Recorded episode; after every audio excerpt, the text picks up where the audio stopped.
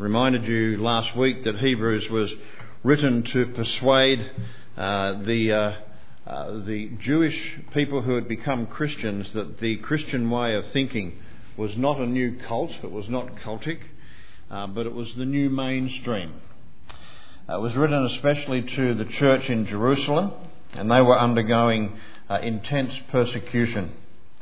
There were a group known as the Judaizers in the church, and they were teaching that people had to convert to Judaism, uh, convert back to, uh, to what the Jews were teaching, uh, before they could experience all of the benefits uh, that God had for them. Christian thinking was fine, but they needed the added, the addition uh, of, uh, of what they were teaching as Judaizers. And so Hebrews was written uh, to, to debate that, to combat that, if you like. Uh, it was a very attractive possibility to return to Judaism for, these, uh, for the church in Jerusalem because they were undergoing some really intense persecution at the time. And, to, and some of that persecution, not all of it, but some of it, was a result of them being seen as very different uh, to the Jewish faith if they could return to the Jewish faith in some way and hold on to their, their, their, Christian teachings as well, it was probably quite an attractive alternative because it was seen that it may stop at least some of the persecution. And so Hebrews uh, had, its, uh, had its task uh, set out for it. It was a difficult task. It was addressed to, uh, to Jewish audiences who were deeply entrenched in Hebrew thought and who were struggling uh, to feel faithful to their, ro- to their roots, to their Jewish roots in the adoption of the way as Christianity was known at that time. And so last week we saw uh, the, uh, the core of the Hebrew religion was addressed through the introduction of Jesus Christ as a high priest, and as Hebrews says, in the order of Melchizedek, who offered himself as a sacrifice to end all sacrifices. And that's what we looked at last week. Uh, this week, continuing on uh, from those verses, uh, we see that we look at some teaching on maturity, some wonderful teaching on what maturity is all about. And this became a very important part of the argument against uh, what the Judaizers in the church uh, were, were, talking about. Before we get into it, let's read the verses. Uh, it's Hebrews chapter 5, verse 11, and going through to chapter 6, verse 12. Hebrews 5, 11. We have much to say about this, but it's hard to make it clear to you because you no longer try to understand. In fact, though, by this time you ought to be teachers, you need someone to teach you the elementary truths of God's Word all over again. You need milk, not solid food. Anyone who lives on milk, being still an infant, is not acquainted with the teaching about righteousness. But solid food is for the mature, who by constant use have trained themselves to distinguish good from evil. Therefore, let us move forward uh, sorry, let us move beyond the elementary teachings about Christ and be taken forward to maturity, not laying again the foundation of repentance from acts that lead to death and of faith in God, instructing about uh, cleansing rites and the laying on of hands, the resurrection of the dead and eternal judgment. And God permitting, we will do so. It's impossible for those who have once been enlightened, who have tasted the heavenly gift, who have shared in the Holy Spirit, who have tasted the goodness of the Word of God and the powers of the coming age, and who have fallen away, to be brought back to repentance. To their loss, they're crucifying the Son of God all over again and subjecting him to public disgrace. Land that drinks in the rain, often falling on it, and that produces a crop useful to those for whom it is farmed, receives the blessing of God. But land that produces thorns and thistles is worthless and is in danger of being cursed. In the end, it will be burned. Even though we speak like this, dear friends, we are convinced of better things in your case, the things that have to do with salvation. God is not unjust. He will not forget your work and the love you have shown him as you have helped his people and continue to help them. We want each of you to show this same diligence to the very end so that what you hope for may be fully realized. We do not want you to become lazy, but to imitate those who through faith and patience inherit what has been promised uh, some uh, pretty strong teaching in some ways on maturity. Uh, one of the ways to look at the Christian faith and its teachings in contrast to the Hebrew faith that this book is setting out was in the context of maturing, of growing up, of moving beyond. Uh, to accept the teachings of Christ was a step forward in maturity, is the argument of the book of Hebrews as being laid out in this passage. It wasn't denying the importance of the Old Testament, it wasn't denying the importance of, of Hebrew teaching in any way, but it was seeing that the new teachings were the next step on a pathway of maturity, as laid out in Hebrews. This comes out clearly in the passage that I've just, uh, just read the, that we're going to be talking about today. Uh, it deals with, first of all, the context of maturing. What sort of context do you set up uh, to help people move uh, along the pathway of maturity, the context of maturing. And then, uh, what are the things that are likely to stifle that pathway of maturity? What can actually uh, cause us to be become uh, uh, stagnated along the pathway? And then, uh, what are the characteristics of maturity? What what should we be looking for? And then, what are the means of maturing? I'm not sure if we'll get through all of that, but that's what the passage has uh, as, we read those verses. What's the context of maturing? What sort of environment will it happen in, best of all? What are some of the things that will stifle that maturing? What are the characteristics of maturing that we should look for? And what are the means? How do, how do we actually do it? Now, as I thought about this in, in, preparation throughout the week, I thought this is a great passage for Mother's Day, and I'm glad that it's falling on today uh, because we celebrate the role of mothers in the maturing of children. Uh, one of the most wonderful things that mothers do is maturational, it is helping children grow. Uh, along a pathway of maturity. And we'll pick that theme up as we go through uh, these verses. I'm not sure that Hebrews had mothers in mind when, uh, when uh, this book was being written, but we certainly will this morning. So, first of all, what sort of a context uh, needs to be set up? What sort of environment needs to be set up for maturing? Where will it most likely take place? And this is really important for us as a church. What sort of environment do we want to set up so that people will be more likely to mature? Will be more likely to move along a pathway of maturity. And it's certainly important for mums and, and, and, and in the home. Um, what sort of uh, an environment uh, do we want to set up? And the, the context that's talked about in this passage is the context of encouragement and affirmation. I'll read verses uh, 9 and 10 of chapter 6 to you again.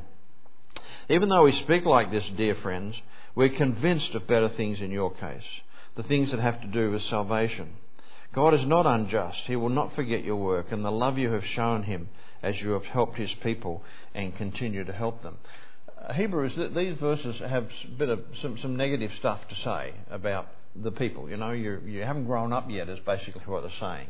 Uh, you're not maturing. You need milk and you should be uh, on solid food. And so it would have been pretty discouraging, but the context that is being set up is well, no, don't be discouraged.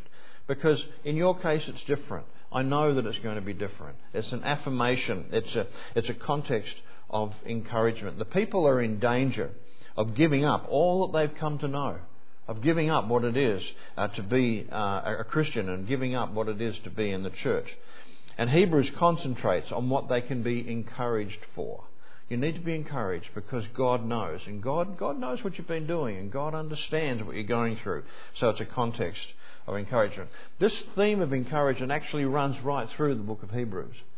Uh, if we had time this morning, we could pick out a whole number of passages throughout the, uh, the, the, the, book of Hebrews uh, that are setting the context of encouragement, setting the context of affirmation. It culminates probably in Hebrews chapter 10 in some verses that I think you're, you're probably uh, well aware of, uh, where it says, uh, Don't neglect the meeting together uh, as some are in the habit of doing. So you see, the rot was already setting in, uh, in in Jerusalem. The rot was already setting in in that some of the church were, some of the people were giving up. some of them were were uh, uh, deciding not to meet together anymore. And uh, and so Hebrews says, don't don't uh, stop meeting together, as some are in the habit of doing but instead encourage one another. Meet together to encourage one another and to affirm one another. That's the context for discipleship. That's the context for helping people to grow on the pathway of maturity. Exhorting people to gather for the purpose of encouraging one another is the, uh, uh, the, the passage there in Hebrews chapter 10.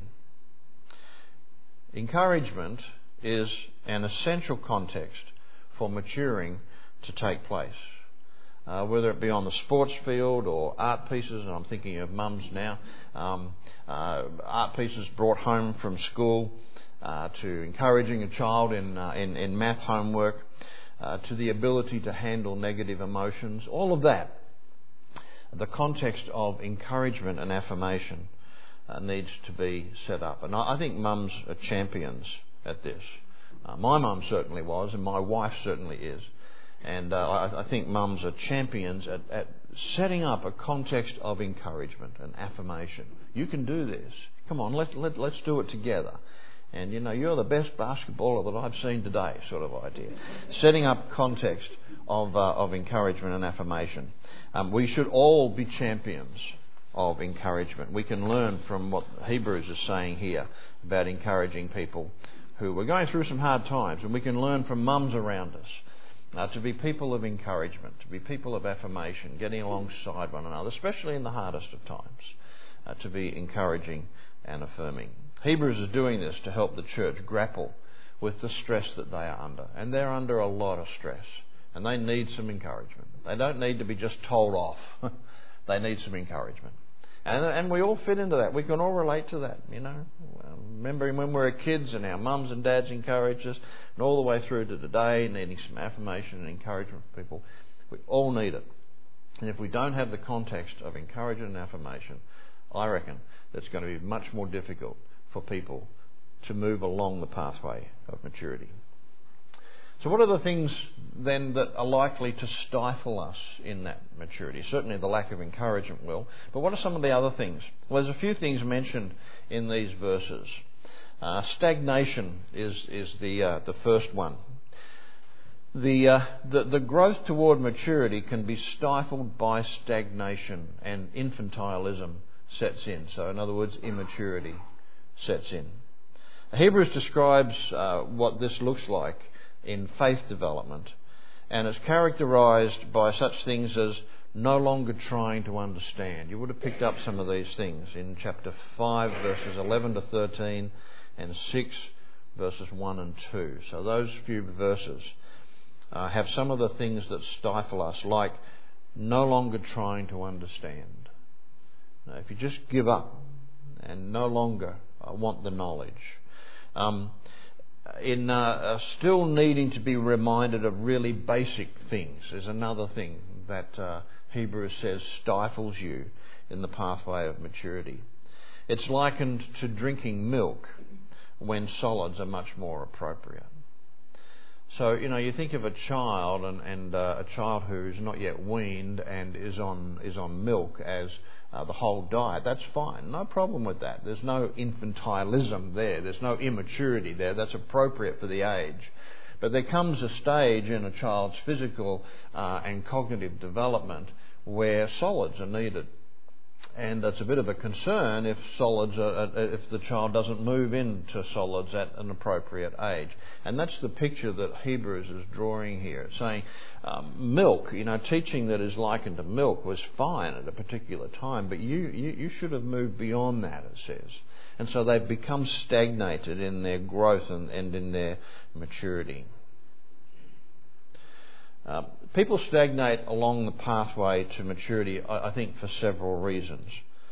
Now, some of them are emotionally traumatized. Uh, others are not getting the type of nurture uh, that they need for growth. And others are much more interested in other things. I don't want to grow along this pathway anymore because it takes work. The role of motherhood, I think, is one that naturally recognizes stagnation along the way whether it's physical or emotional or cognitive or spiritual. And they seem especially equipped to be able to do the right thing uh, to address that stagnation. And I think all of us can learn uh, from this when it's being practiced well. To notice when people have stopped growing, uh, to notice when people have stagnated, and to address the causes of the stagnation. that's what Hebrews is saying to the church in Jerusalem at this time. Well, stagnation is one thing, you know, halting in our pathway of growth to maturity.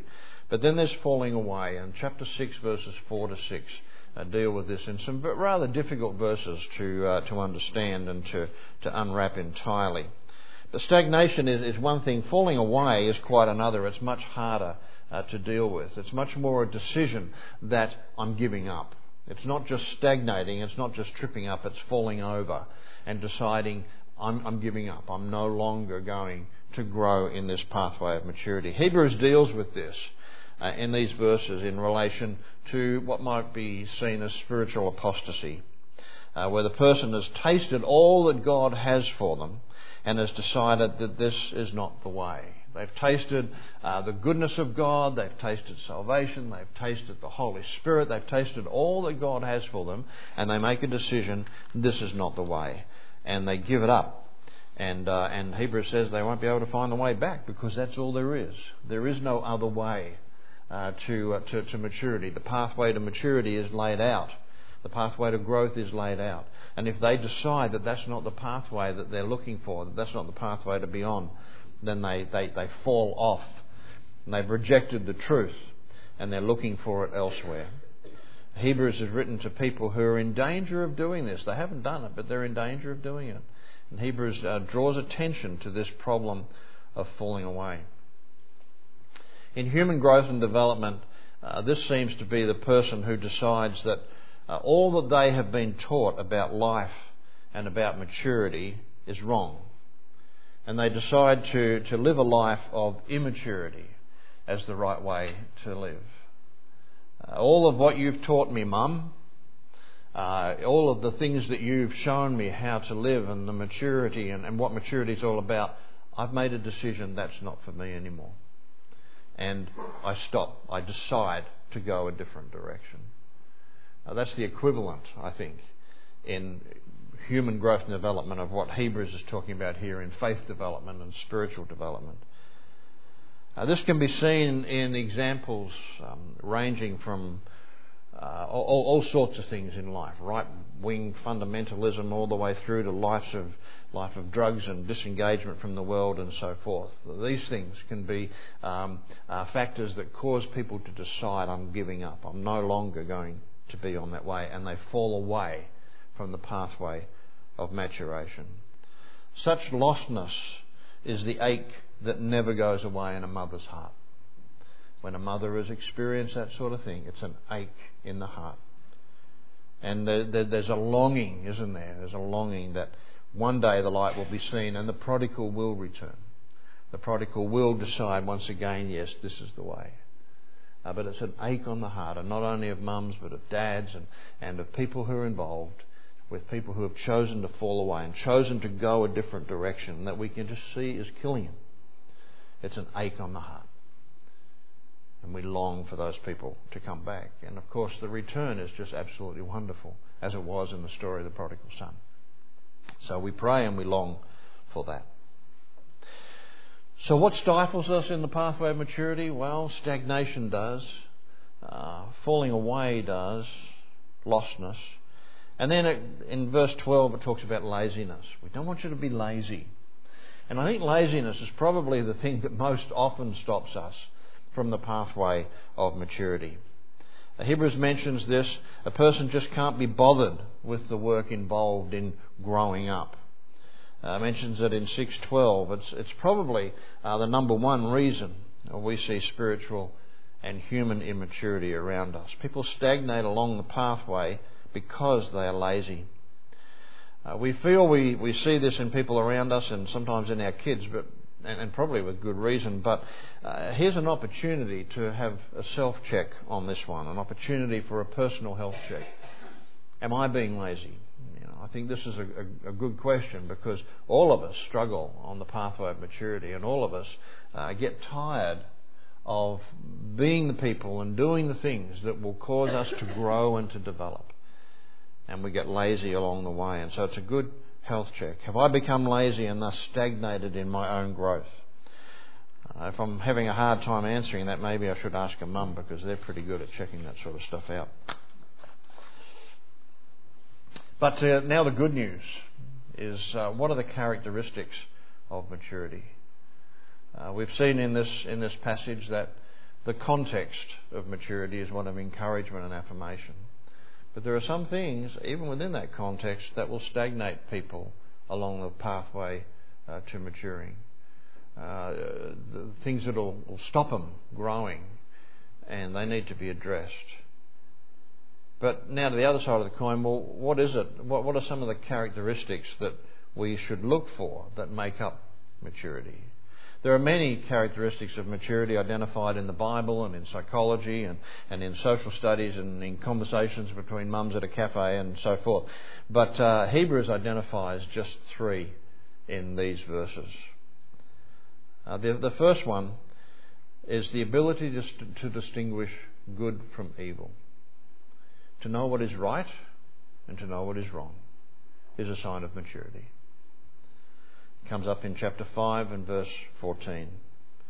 This is one of the great goals, I think, of discipleship that people will be able to know what is right and to know what is wrong. Of course, we want it to follow through and they'll be able to do what is right. But first of all, to be able to discern what is right and what is wrong. Not just because we tell them what to believe and what to do. In fact, you know, as a person grows older, that's infantilism if they'll only do things because they've been told what to do. Maturity is being able to discern and to know for yourself what is right and what is wrong. Because they've been trained to listen and to think and to reflect and to decide. Paul addresses this in Romans 12 1 and 2, where he talks about what the renewed mind will do for you. That your minds may be renewed, transformed from above, and that you will be able to, to know what the will of God is. And the will of God is just another way of talking about what is right and what is wrong, to be able to decide. And Paul says this is what the renewed mind does it helps you to be able to discern what is right and what is wrong. It's also what a loving mum does in taking the time to not just tell her kids what to do, but to help them come to a point of choosing the right from the wrong. And oh, the joy when the kid gets it. oh, the joy when you see your children choosing for themselves the right way to go, the right way to treat others, the right way to handle their own emotions. What a joy it is. And that's the goal of discipleship. It's the goal of mothering and of fathering and of just being good friends to help each other come to a point of choosing what is right and choosing what is wrong. Well, Hebrews identifies that as a characteristic of maturity. The second characteristic that identifies is developing understanding. It comes up in verse 11 of chapter 5. Hebrews states that a characteristic of immaturity is no longer trying to understand. So it's logical, therefore, to assume that a characteristic of maturity is the drive to understand. It's the opposite. And this is the general thrust of this whole passage that we're studying this morning. No longer trying to understand in this passage is a translation of the Greek word nothros. It's more about slothfulness or laziness than it is about inability to understand. It's not that it's too hard to understand, it's that I just couldn't be bothered, is the idea here. And this is seen as immaturity. Coming to a point of, I just couldn't be bothered to try to understand what it's all about. And this is a, another expression of laziness. The opposite to that, I think, is eagerness to learn, to come to an understanding, to do the hard work of growing in knowledge. And it never stops for any of us. We're never, we're never too old, and never too versed up. We're never over discipled. we're always in need of doing the hard work of understanding and of, of, of knowing what it's all about. Eager to understand, eager to learn this is a sign of maturity that comes out in this passage. Um, uh, Peter talked about it in 1 Peter 1.13 where he says, Therefore with minds that are alert and fully sober. Older translations have girded up, gird up your minds. A more modern translation is minds that are alert and fully sober. In other words, fully online, you know, fully working, working as it, as it should. Uh, set your hope on the grace to be brought to you when Jesus uh, Christ is revealed at his coming. And so the encouragement to have minds that are working well. The picture here uh, whether it's in the local church setting or sitting with mum at home, is one of creating an environment where learning is loved. Now, my wife is really good at that. Uh, most of you know that we have um, we've got four children, adult children now, but we have five of our grandchildren living with us, and she is just so good. She was with our kids, and she's just so good with the grandkids of making learning something to be loved. A little bloke who's um, who's in uh, first grade, uh, Axel, he um, he's learning his his hundred words, and uh, and she's written these words out five at a time, and she puts them around the house, you know, sticks them up around the house and uh, and he goes to go through a door. They're on the doorway. He goes to go through a doorway. And she says, "Ah, what's the magic that opens the door for you to get through that?" And he's got to read the words. And and he, and, and now you know he stops. I got the magic. I'm going to read it. she just through a whole lot of little things. You know, she she's really good at, at making um, learning a whole lot of fun. I'm more likely to send and say, okay, kid, now here's the words we've got to learn. Okay, now, what's that first word? Come on, you can do it. but she makes it fun. I wish she was my teacher. I'd hate me as a teacher. Um, and, and so, you know, creating that environment where learning is loved. Uh, I wonder, you know, how, how, can we apply that to the church? I, I love the fact that seems to me, what was said this morning, that your small groups are leading on Sunday mornings. Is that is that a regular thing? Yeah, I, I love that. I love that. And that's bringing the life of the small groups in, into the larger gathering. I think that's terrific. Um, how, how, can we make learning fun? Something learning that is uh, loved. I think that's a good challenge for us in the church today. The um, what am I up to? Number three. Yeah, the third uh, characteristic of, um, of of maturity is diligence. Comes out in verse eleven. The people reading this letter were, were undergoing some terrible persecution and some were at risk of giving up. And the characteristic of maturity needed at this point is that of diligence. Uh, diligence means um, earnestly and quickly doing what is best, not, not just what is acceptable, but doing what is best. Uh, it involves giving all you've got and not just a half heartedness, uh, but it's, uh, it's faithful perseverance. And that's what they needed to hear. The, the sign of maturity is sticking at it no matter what is going on around you. And what is true for faith development, as Hebrews talks about here, in the midst of persecution, is also true in all areas of human growth and development. We are encouraged by diligence within ourselves and within those around us when we see people faithfully sticking it out. That's a sign of maturity. The last thing on the list was the means. How, how does this happen? Now, I'm not going to go into this in great depth because uh, I've been going on for a while, but the, um, the means that, that come out in these verses are, first of all, teaching. You know, that truth is taught. Teaching is really important uh, for people to be able to grow in maturity and we receive teaching from people all around us. You know, we need to be those who are developing into really good listeners so that we listen. Uh, and, and not just to upfront teaching here and not just to teaching in a Bible study group or anything, but teaching by, by listening to people and what, what's going on. We can receive insight. And teaching comes out in this passage as being really important, and of course, it's, it's a major theme right throughout the New Testament. Uh, think of when Paul is writing his pastoral epistles, for instance, uh, especially to Timothy, he's, he's, saying, you know, you really need to be a good teacher and, and appoint, appoint men uh, who, who are, are, are, really good teachers, uh, who are skilled in the art of teaching, was one of the main characteristics of, of elders uh, in, the, um, in the church uh, that Timothy was involved in.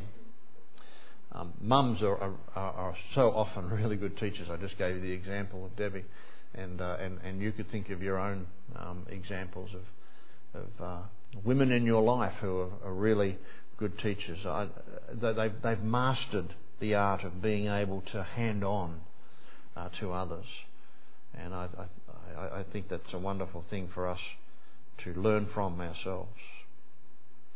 Uh, another uh, means is imitation, and this comes up in verse 12 of chapter 6 uh, imitation, imitating people who who are uh, who've got their act together, imitating people who are doing well in this whole area of maturity, imitating people who know what they're doing, uh, emulating people with faith, emulating people who are patient and who are sticking at it, imitating them. And again, we're never too old uh, to learn from others and to imitate those people.